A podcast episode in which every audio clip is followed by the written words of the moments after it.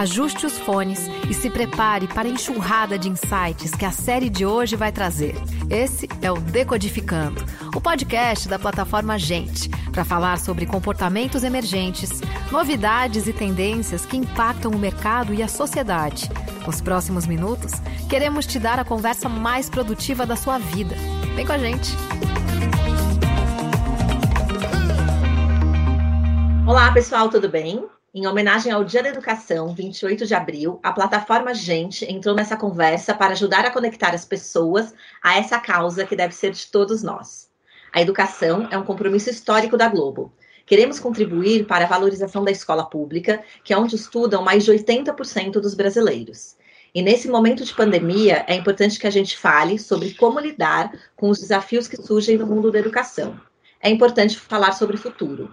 E para essa conversa, a gente convidou a Rosa Alegria, primeira mulher futurista do Brasil, que tem dois filhos e três netos, e o ator Lázaro Ramos, pai do João Vicente, de oito anos, e da Maria Antônia, de cinco anos.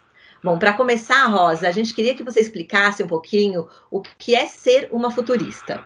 Ah, ok. Muito obrigada pelo convite. É um prazer enorme estar aqui com vocês, Lázaro, Daniela. É, Para falar o que é um futurista, é preciso falar um pouco da, da, da, do campo de estudos né, de um futurista, é, que é o futurismo, que vem lá dos anos 50, estudos do futuro. Iniciou na guerra, na última, é, na Segunda Guerra, em que o mundo precisava olhar para o futuro e chamou cientistas para poder fazer cenários, projetar o que poderia acontecer com o mundo. Então, daí surgiu esse campo de estudos. Então, eu estudei né, nos Estados Unidos, é uma ciência interdisciplinar. O futurista ele ajuda as pessoas a se prepararem para as mudanças. Em vez de ficar esperando as mudanças acontecerem, a gente amplia o horizonte, né, através de informações e análises, e a gente ajuda essas pessoas, empresas e agora escolas também, a gente está falando de educação, é, para se prepararem para as mudanças. E cada vez essas mudanças elas são muito rápidas, elas estão se acelerando. Então é uma, é uma disciplina que estuda as mudanças e ajuda as pessoas a se prepararem através de métodos, através de conceitos é, e uma série de atividades.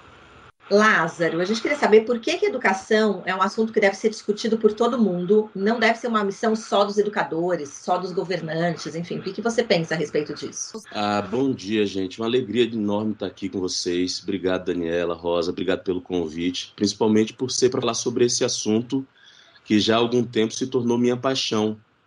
Acho que a, o motivo da minha paixão é justamente a resposta à sua pergunta. É porque é o que faz a gente se sentir vivo. Começar falando de uma forma poética, porque eu acho que realmente é cada vez que a gente aprende alguma coisa, esse aprendizado, esse conhecimento vai dando sentido à nossa caminhada, à nossa vida. É, não está na vida da gente somente na fase da escola, quando a gente está ali no primário, segundo grau, quando a gente sai da escola também, que é esse lugar, esse tempo do saber, a gente continua em aprendizado. E é, assim, é, é, é o pilar de.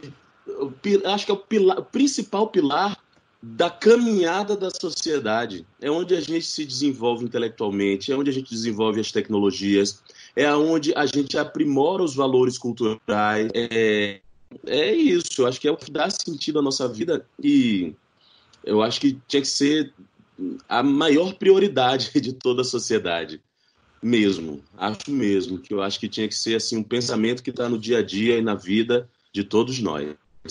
Agora, na prática, Rosa, como que o futurismo se relaciona com a educação? É, o futurismo ainda não se relaciona como é, é, deveria se relacionar. É, nós estamos estudando, ensinando nas escolas o passado apenas. É, a gente exige é, dos estudantes que é, decorem datas de momentos históricos importantes. E eles são penalizados porque eles não decoram datas. E aí passa a não fazer mais sentido nesse momento de mudanças aceleradas e de exigências que o mundo está trazendo para o futuro. Por que, que, assim como a gente ensina a história, a gente não ensina o futuro? Porque é nele que vão ser é, tomadas as decisões para um mundo que precisa ser construído né? O futuro é onde tem o novo, a, a, é da onde vem a imaginação para inovar, para criar, para se preparar Né? E os jovens, eles não estão tendo isso nas escolas, eles não estão sendo preparados para pensar naquilo que eles querem como mundo, que vida eles querem viver, né? como eles querem estar vivendo nessa, nessa realidade nova. Então, é por isso que o futuro, nesse momento, é absolutamente imprescindível como matéria, como disciplina escolar. Assim como se ensinar história é importante, ensinar o futuro também é muito importante. Agora, Rosa, esse novo muda a cada dia, né? Os professores também precisam estar preparados para isso, né? Bastante. E a gente, é, é, a minha atividade atual é também capacitar professores, porque eles são essa interface, né, entre essas gerações. Agora, Lázaro, você começou aqui fazendo um pouco de poesia e essa pandemia deixou claro para muita gente que a gente não sobrevive sem arte, seja música, seja literatura, enfim, o que for. Como que os caminhos da arte e da educação se cruzam? Olha, eu, eu já entendi um cruzamento aqui inevitável com o futurismo que a Rosa está falando para a gente. É, outro dia eu estava conversando numa roda de amigos e a gente estava contando a quantidade de obras que falavam sobre um futuro distópico.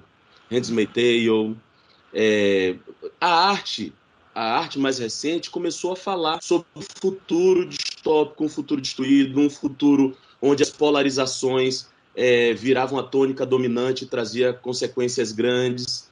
Eu, particularmente, sem querer falar das minhas coisas, mas é, é porque é um fato, as, os quatro trabalhos que eu fiz nos dois últimos anos falavam sobre confinamento. Olha que loucura, eu nunca tinha me tocado que assunto era esse. E eu acho que a arte acabou se juntando um pouco aí ao futurismo, no sentido de farejar um caminho que a gente estava seguindo, né? E esse futuro chegou, na verdade. A gente está vivendo algo que a gente nunca imaginou que ia viver. É, acho que a arte se mostrou um alerta em vários sentidos. Talvez a gente não tenha escutado as mensagens, mas se mostrou um alerta. E hoje se mostra um alento, né? É, você vê como as pessoas têm se apegado a manifestações artísticas, a ouvir música, a palavra, né, a conversar, as lives, né, o que é duas pessoas falando, falando, falando, trocando ideias, se fazendo companhia, é, é, imaginando coisas. Essas todas são expressões artísticas. Eu acho que se nesse momento tem algo que a gente pode tirar de bom é reafirmar esse valor da arte, é reafirmar o sentido que a arte tem nas nossas vidas e que é de acolhimento, que é de reflexão, é, que é de entretenimento para às vezes a gente esquecer a dureza do nosso dia a dia. A gente ainda não conseguiu resolver vários problemas do passado. É, diariamente surge aí uma nova dificuldade no presente, né? O coronavírus está aí para provar. O Brasil está preparado para falar de futuro? É, bom, o Brasil, é, infelizmente, talvez menos do que alguns outros países, está menos preparado. Nós não temos essa cultura, apesar de ser o Brasil do futuro, né, o país do futuro, como há anos atrás nos batizaram, mas a gente nunca assumiu esse, essa, esse nome, né, essa, esse destino que nos deram. Não temos futurismo nas escolas, né? é, não temos a, a, um aspecto de pensar longe. É, nossos líderes de governo, de empresas, não olham para o futuro distante para ver qual, qual será a consequência daquilo que estão fazendo hoje. Então, não realmente não está preparado. Mas eu tenho esperança, eu sou uma pessoa muito, muito positiva, né, otimista, acho que tem que ser, né? acho que tem que escolher o caminho do otimismo, porque o pessimismo vai ser pior. Lázaro, é, é, a pandemia fez a gente participar de uma forma muito particular, inédita mesmo, da rotina escolar dos nossos filhos, né? Queria que você contasse um pouquinho uhum. como tem sido esse momento na sua casa, o que você aprendeu sobre a forma como seus filhos aprendem. Olha, é muito variado, depende do dia. Ah, inevitavelmente, o humor da casa, é, se a gente está mais otimista, mais pessimista, mais animado, se recebeu determinada notícia, acaba influenciando também o aprendizado das crianças. Ontem até a gente teve uma reunião com a escola para entender como é que a gente agia nesse momento, né? Porque são duas crianças de idades é, diferentes, oito anos e cinco anos, uma na fase de alfabetização, o outro que já está ali em cálculos matemáticos, fazer seus próprios textos, é, e com características diferentes também. Assim, o João, o, o, nosso filho, ele tem uma disciplina que é dele mesmo. O momento que tem a aula, ele senta para aprender, escuta, faz a atividade, a gente revisa. E ele fica, inclusive, angustiado pela falta desse lugar. Ele gosta muito de escola. A Maria está numa fase que ela está fazendo aquela transição da brincadeira para parar e sentar e estudar. Então, às vezes, ela não tem tanta concentração. Então, a gente primeiro está conhecendo essas características dos nossos filhos, entendemos que a interferência que a gente vai oferecer é interferência de pais, nós não somos professores, não dá para a gente querer se colocar nesse lugar. A interferência da gente é outra, com estímulos, com estímulos lúdicos, é, tentando colocar no nosso dia a dia também, ou seja, a gente também está se educando para saber como educar nossos filhos. Ela que está na fase de alfabetização, às vezes é no rótulo de um produto, é na hora de fazer a lista de compras, inserir ela nessa discussão, porque também vai fazer parte do aprendizado. Mas isso a gente está descobrindo agora. É, e tem uma coisa muito linda que eu acho que é, a gente pode oferecer às nossas crianças, e eu vejo que em alguns momentos os nossos filhos é, colocam isso de forma muito bonita, é o gosto pelo aprender. Não é nem a forma, mas é a curiosidade, é querer saber sobre isso, é ir pesquisar junto. E isso é o grande valor. É uma pena que nem todas as crianças do nosso país, nesse momento, têm essa oportunidade. Né? A nossa escola pública, inclusive, é algo que a gente vai precisar discutir muito e entender como é que a gente vai tapar esse buraco enorme que está se criando. É, mas nós, como pais, podemos contribuir de alguma maneira, tentando inserir eles no nosso dia a dia e fazendo disso algo prazeroso para esse tempo não ser tão perdido. Claro que sem a exigência do, do, do, professor, porque não somos, né? Hoje as crianças aprendem de uma forma diferente, né? Claro, do que a gente aprendeu é, no nosso tempo, mas muitos especialistas dizem que esse modelo continua Daniela, sendo... Daniela, Oi? desculpa te interromper, mas desculpa te interromper, mas descui essa semana que não se ensina a ler mais falando B com Abá. Eu ainda estava é, no B né? com Abá, B com Ebé. Não, pois é. A gente aprendeu de uma forma muito diferente, né? É, isso é uma acho que é uma riqueza muito grande a gente falar. Então, muitos especialistas dizem que ainda é um modelo antiquado, né? Ainda tem muito a se evoluir, mas houve uma evolução. Fato é que a gente não ficou lá no B mais A, né? Agora, para você, assim, o que você percebe com a, a, curiosidade dos seus filhos, que você contou agora para gente, o que seria essa educação do futuro, né? Para instigar ainda mais essa curiosidade deles, que já é natural, para que eles não percam isso e possam ir além. Vamos lá, eu vou falar uma coisa que pode ser um pouco polêmica, é, mas eu acho que é importante a gente discutir sobre isso. Eu podia dar a, a, segunda parte da resposta, mas eu queria começar falando sobre um modo de conviver na nossa sociedade que a gente tem hoje, onde todo mundo é produtor de conhecimento, né? Hoje todo mundo tem uma rede social, hoje todo mundo se acha especialista em tudo. É, e às vezes isso eu percebo que contamina uma juventude que acha que o seu saber cotidiano basta e que vai chegar na internet, que vai passar esse conhecimento como uma verdade absoluta. Essa é a parte polêmica, porque eu acho que a gente precisa refletir sobre isso. Claro que a gente se expressar, falar, comunicar o saber diário daquilo que a gente viveu na convivência com nossos colegas, com os nossos pais, com o jogo que a gente jogou, com a curiosidade que a gente pesquisou na internet, é um valor, sim. Mas tem detalhamentos do conhecimento que são importantes da gente manter, né? É a pesquisa, é a estatística, é, é, o, é a leitura dos livros que já foram escritos sobre determinados assuntos. Isso tudo vai nos preenchendo.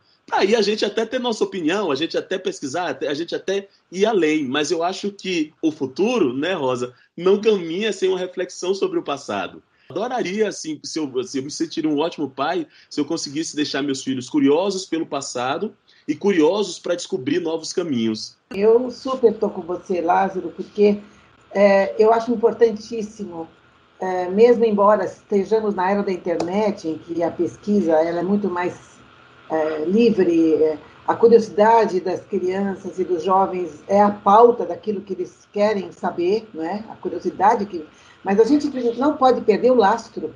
É, sempre aquilo que a gente tem hoje como uma teoria, como uma, uma, um conceito, veio de lá de trás, né? veio de um pensamento original.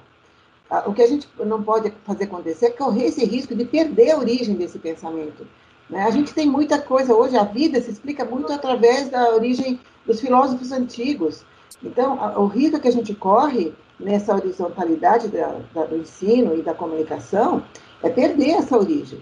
Por outro lado, acho importantíssimo a gente respeitar o grau de intensidade dessa curiosidade que o Lázaro falou para aprender. Nós não podemos impor mais aqueles conteúdos goela abaixo de uma forma tão vertical. Nós temos que trazer um pouco mais de equilíbrio entre o que eles querem aprender, o que, que os move, o que faz sentido para eles, é, e trazer essa completude é, de aprofundar o conhecimento, mas não impor conteúdos.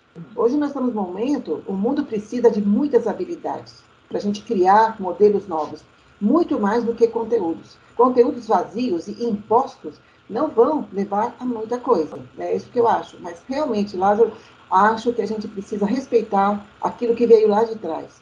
E a gente está correndo risco de perder nesse mundo da internet. E Rosa, queria que você aproveitasse e explicasse para a gente o que, que é o Teach the Future. Teach the Future é um movimento futurista, né, pautado no futurismo, é, é, envolvido com a educação. Ou seja, a nossa missão, o nosso propósito é inserir uh, os estudos do futuro dentro das escolas de ensino médio e ensino superior. Principalmente ensino médio, porque uh, as pessoas ainda não escolheram a profissão. Então, uh, as escolas ainda estão ensinando eh, jovens para profissões que não vão existir mais. 70% das profissões daqui a 20, 30 anos não vão, não vão existir mais. Além do que, com métodos antigos, muitas escolas, métodos bastante obsoletos, e para resolver soluções, problemas, na verdade, que a gente nem sabe quais são, principalmente agora. Essa, quais são os problemas que nós vamos enfrentar depois dessa pandemia? Então, é preciso remodelar isso. Isso está na pauta da agenda mundial, já estão preocupados com isso, a OECD, por exemplo. Né? Então, o Kids the Future está engajado com isso, preparar os jovens para esse futuro, fazer com que eles se apropriem do futuro. É, e foi fundado pelo Peter Bishop, que foi, é um professor de futuristas muito, muito conhecido no mundo. É, ele se aposentou e disse assim: agora o que eu vou fazer da vida? Eu preciso ensinar as novas gerações. Então, ele fundou esse movimento em 2014 e eu estou aqui no Brasil nessa rede, nesse apoio, fazendo com que as escolas realmente vejam a importância disso. Agora, como que a gente aplica esse modelo em um país tão grande, tão diverso como o nosso? Como que a gente lida com a falta de recursos básicos, né? Tem locais que a gente tem dificuldade de energia, de conexão de internet, de ter mesmo o computador. Como que a gente espalha isso pelo Brasil? Ah, sem dúvida nenhuma, a tecnologia ela é muito importante. E ela realmente, a carência dela pode dificultar um processo evolutivo. Mas acho que mais importante que a tecnologia é uma outra tecnologia mais importante é a humana, é a imaginação, é a, o, o, campo da, da, da, criatividade que existe em cada jovem, principalmente nas crianças. Não adianta uma escola ter uma série, uma, uma parafernália de máquinas, né, impressora 3D, é, uma série de artefatos de inteligência artificial, realidade virtual, se a imaginação das crianças não está sendo respeitada ou não está sendo cultivada. Então, é o que eu vejo é que as escolas ainda, uma grande parte delas, né, eu queria a maioria delas, não cria espaços de aprendizagem que é, acolhem essa imaginação. Imaginação que vem das crianças pequenas, de, de 3, 4, 5 anos. Né? Nossa, a, a gente, com adulto, perdeu, a gente fica com vergonha de falar coisas que a gente acha meio ridículas, né, absurdas. As crianças não têm esse medo. E é nesse campo do, do absurdo, entre aspas, né, e do ridículo que a gente acha que é adulto, é que está o novo. Então, a escola precisa valorizar, a, claro que tecnologia é importante, mas antes disso, em lugares que não têm esse recurso, certamente tem muita riqueza. E nesse momento é até uma dúvida grande dos pais, né? O quanto eu conto o que está acontecendo no mundo, o quanto eu blindo meu filho. Claro que eles não devem.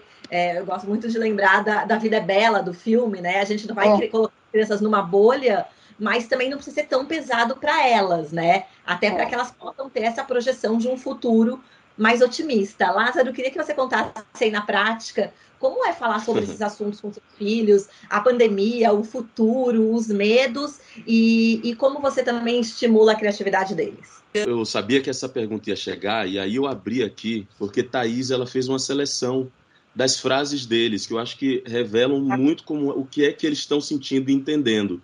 Uhum. Eu achei muito legal ela ter feito esse registro. Então, para mim, essa resposta vem com a palavra deles. Uhum. João, nosso filho, falou assim: Mãe, eu estou fazendo as contas para fazer uma máquina do tempo. Vamos voltar para o passado, porque a gente errou muito, né, mãe? Aí vai dar para consertar tudo. Genial. É, João falou também assim: não fala esse coronavírus. Não, não fala o coronavírus, fala esse coronavírus, senão ele nunca mais vai passar. Olha como são as coisas. Eles, assim, a gente particularmente não, não assiste notícia do lado deles, a gente filtra. Isso na verdade já era uma coisa que tinha anteriormente. A gente vê as notícias e passa se for alguma coisa que eles tenham que saber. Por exemplo, higiene. Falar sobre higiene é um tema importantíssimo e independe, inclusive, desse momento que a gente está vivendo, né? A maneira de lavar as mãos, a proteção. É... E eles também vão oferecendo repertórios e que quando a gente às vezes silencia e ouve um pouquinho mais, a gente entende o processo. É uma cabeça que está um pouquinho mais fresca do que a nossa. A gente não está antecipando as coisas, mas a gente está conversando na linguagem deles e sem antecipar muitos assuntos. E a criatividade não é todo dia que dá para ser criativo, não. É, e também eu, estou achando que é bom, porque eu, não saber o que fazer também faz parte da vida. E eles também vão encontrando o que é que eles vão fazer. A gente não se obriga todos os dias a inventar uma grande brincadeira, aquele escorregador na escada, ou uma coisa do lençol. Tem dia que não tem alternativa e eles se viram um pouco sozinhos que eu acho até que é bom. Eu escrevi para crescer até uma coluna sobre isso, é, sobre férias. Eu falei, gente, tentem nas férias algum dia não programar nada. A gente já passa o ano todo programando escola, aula de judô, aula de capoeira, o inglês, a, a criança fica cheia de atividade no fim de semana, tem que fazer, não sei o que. Não, calma. Tem... Eu lembro que muitas vezes, quando eu era criança, eu ficava contemplando o universo. Às vezes não tinha o que fazer, eu estava ali filosofando na minha cabeça de criança. Agora, nós adultos, né, sejamos pais ou professores, a gente vem de uma outra época, enfim, com uma outra cabeça. É preciso a gente reprogramar a máquina para não parar de aprender nunca? Sem dúvida, a gente vai viver muito tempo, né? Se a gente tiver, se a gente viver direitinho, se cuidar, a gente pode viver mais de 100 anos. Eu, eu, eu gostaria de viver até onde eu estiver bem. Né? Adoraria que eu estivesse bem além dos 100 anos. A longevidade está aí. Até tem alguém no mundo que já tá, vai viver 130 anos. Já existe pessoas no mundo que vão viver até esse, é, é, essa idade. É, então, gente, vivendo 130 anos, eu preciso fazer o quê? Preciso ter o sabor da vida. E um dos sabores da vida, é, para muitos, é aprender. Né? Uh, e você não, não, Só porque você aprende uma coisa durante um tempo da tua vida, você não pode dizer eu sei. Porque esse saber ele tem que ser renovado e até não só aprender, mas reaprender. Coisas que você achava que sabia já não funcionam mais. Então, uma outra ordem é reaprender coisas. E olha só, uma coisa mais radical ainda nesses novos tempos é desaprender. Isso é mais difícil. Quantos de nós precisamos desaprender coisas agora nesse mundo que está vindo aí? Esse novo mundo. E tá, tem gente em casa já pensando: caramba, eu preciso desaprender isso, preciso largar a mão disso. Uhum. Então, o que se diz é lifelong learning é uma aprendizagem, aprendizagem para toda a vida. É muito saboroso aprender. Cada um tem o seu método, mas é absolutamente necessário, porque nós vamos ser seres que vamos conviver com os nossos filhos e netos muito tempo. E outra coisa, aprender com eles. Aprender com essas uhum. perguntas dos filhos do Lázaro. Olha só o que eles ensinaram para gente nessas duas perguntas. A minha neta outro dia passou por mim, ela na época tinha quatro anos, não, três anos, e falou, vó, por que, por que, que olha só essa planta, eu tenho um vaso com uma, uma árvore dentro de casa, olha só, ela está triste, você não fala com ela? Então, é realmente, é, a gente tem que abrir ouvidos para eles, eles têm uma sabedoria incrível. Isso para mim é lifelong learning. É reaprender, desaprender, aprender com quem a gente não costuma aprender, crianças, hum, sim, é muito importante. Eu acho que a gente inevitavelmente está aprendendo o tempo todo. E a gente hoje em dia vive um grande desafio que é ter consciência desse aprendizado e fazer disso um processo prazeroso, porque senão pode virar manipulação. Sem dúvida. Olha o quanto as fake news ensinam. Olha quanto as mensagens de WhatsApp ensinam. E a gente pode estar sendo manipulado por isso. Eu acho que se a gente descobre que tem prazer e consciência, esse aprendizado que é eterno, né, o tempo de aprender é sempre, ele pode se tornar muito mais útil, muito prazeroso e produtor de coisas que façam com que a gente caminhe e com que a sociedade caminhe também. Agora, Lázaro, voltando um pouquinho lá para o gostar de aprender, e tem algo que você gostaria de aprender e que sempre acabou deixando para lá, deixou de lado e que você ainda busca isso? Faculdade de História é meu grande sonho. Eu toda, todo ano eu falo, falo isso para Thaís. Eu, ano passado eu falei, olha, vou começar a fazer minha faculdade online. É, eu sempre tive muita vontade de fazer isso. A minha, a minha faculdade incompleta foi de Bioquímica, foi um dos meus primeiros erros da vida. Fui jubilado porque descobri o mundo artístico e aí troquei de profissão. É, e sempre fiquei com esse desejo de fazer uma faculdade de história. Mas, hoje em dia, tem uma coisa que eu estou é, fascinado, que é a oportunidade da gente fazer esses cursos mais rápidos. Né? O curso online, que está tá sendo muito falado agora, mas às vezes os grupos de estudo que acontecem. Né? Você juntar com uma filósofa e tomar uma aula com ela, você fazer um curso de gastronomia. É, tem cursos que. É, teve um curso que eu achei maravilhoso, que era assim: as crianças e a cidade. Como se apropriar da sua cidade. Esses, essas pequenas pílulas são muito prazerosas também, inclusive traz assunto para dentro de casa, né? A gente tem outras coisas para conversar com a esposa, com os filhos. Rosa, eu queria que você contasse qual é a primeira lembrança que você tem da escola. A primeira lembrança? A é. primeira lembrança que eu tenho da escola tem a ver com um cheiro. Eu lembro do cheiro do estojo escolar. Eu sou do século, da metade do século XX, né? Então, eu sou da época em que uh, o esto, tinha estojinho de madeira ainda. Então, ele tinha cheirinho de madeira fresca. E o caderno, né? Adorava cheirar o caderno. Então, eu lembro que a primeira vez que eu fui à escola, eu sentia o prazer daquele cheirinho novo, caderno novo, estojo novo. É um, é um aroma que me vem à mente agora. A minha primeira lembrança é o ritual de ir para a escola. Eu lembro exatamente, é, é, muito claro na minha cabeça. Minha escola era um macacãozinho verde, que já era um uniforme diferente, macacão verde. Eu lembro da minha tia-avó, Helenita, me arrumando e eu indo de mãozinhas dadas com ela para a escola. E eu lembro que nesse caminho o coração disparava na expectativa do que eu ia encontrar lá. Eu ficava agoniado para encontrar com um determinado amigo. Então esse ritual da ida para a escola e a expectativa que eu tinha é a minha primeira lembrança. Rosa, qual foi o seu primeiro crush intelectual? o meu primeiro crush intelectual? Hum, eu escolhi essa profissão porque eu era fascinada pelo trabalho do Alvin Toffler que foi o, era um jornalista que resolveu estudar o futuro e virou pop. Então, ele tinha livros A Terceira Onda, O Choque do Futuro, e eu lia, devorava os livros dele. Eu quero ser um Alvin Toffler, eu quero estudar para ser é, parecida com ele. Então, é, Alvin Toffler foi para mim um crush intelectual que me influenciou muito. Poxa, o meu. eu fiquei aqui pensando como responder isso, mas eu vou fazer uma escolha que é bem pessoal. Meu primeiro crush intelectual, na verdade, é um grupo de teatro. E aí, falando diretamente da minha profissão também. Um grupo de teatro popular lá da Bahia, chamado Bando de Teatro Lodum. Com 15 anos de idade, eu entrei é, para fazer uma oficina de teatro nesse grupo. Vi os atores de Salvador, atores locais, fazendo um tipo de teatro que eu nunca tinha visto. Um teatro que era muito próximo de mim é, que não estava distante, não tinha referência do teatro europeu, não tinha. É, não, não parecia uma coisa inatingível para mim, e por isso se tornou o primeiro conceito de intelectualidade que eu tive. Dessa, desse grupo de pessoas que se reuniu para produzir arte, é, falando de um ponto de vista muito brasileiro, muito baiano, e pesquisando sobre esse assunto. Então isso me abriu os olhos para um tipo de conhecimento que estava próximo de mim e que nem sempre eu valorizava.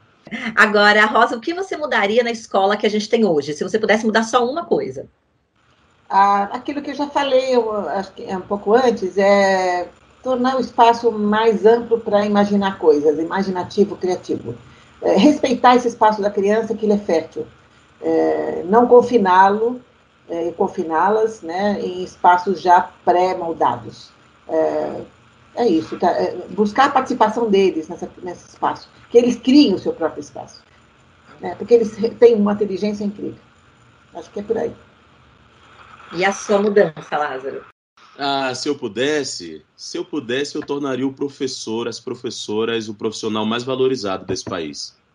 Todos nós tivemos um professor na vida, acho que é uma classe muito desvalorizada, acho que é uma classe que não tem tempo de reciclagem, acho que é uma classe que não é remunerada da maneira adequada. É, e eu acho que tinha que ser a prioridade. Assim, o projeto de futuro do nosso país não passa por uma extrema valorização desses profissionais que passaram pela vida de todos nós e que a gente não tem a consciência adequada de que eles são o princípio de tudo que a gente faz depois que a gente sai da nossa casa. Queria agradecer muito a conversa com vocês. A gente poderia ficar aqui horas, não é? Falando sobre isso. Acho que o assunto não falta, mas queria muitíssimo agradecer Lázaro e Rosa por esse bate-papo. Agradeço imensamente por esse prazer imenso de estar com vocês. Obrigado, obrigado de verdade. Obrigado pelo convite, pelo papo e pela companhia, que nesse momento também é, né? obrigado. Obrigada, gente. Até. Este foi o Decodificando, o podcast da plataforma Gente onde tudo começa. Gente é o ponto de partida. Gente é matéria-prima para criar algo novo e relevante. Uma fonte de conhecimento viva que revela comportamentos, histórias e tendências. É inspiração. A próxima grande ideia começa com gente. Para conhecer mais, acesse gente.com.br.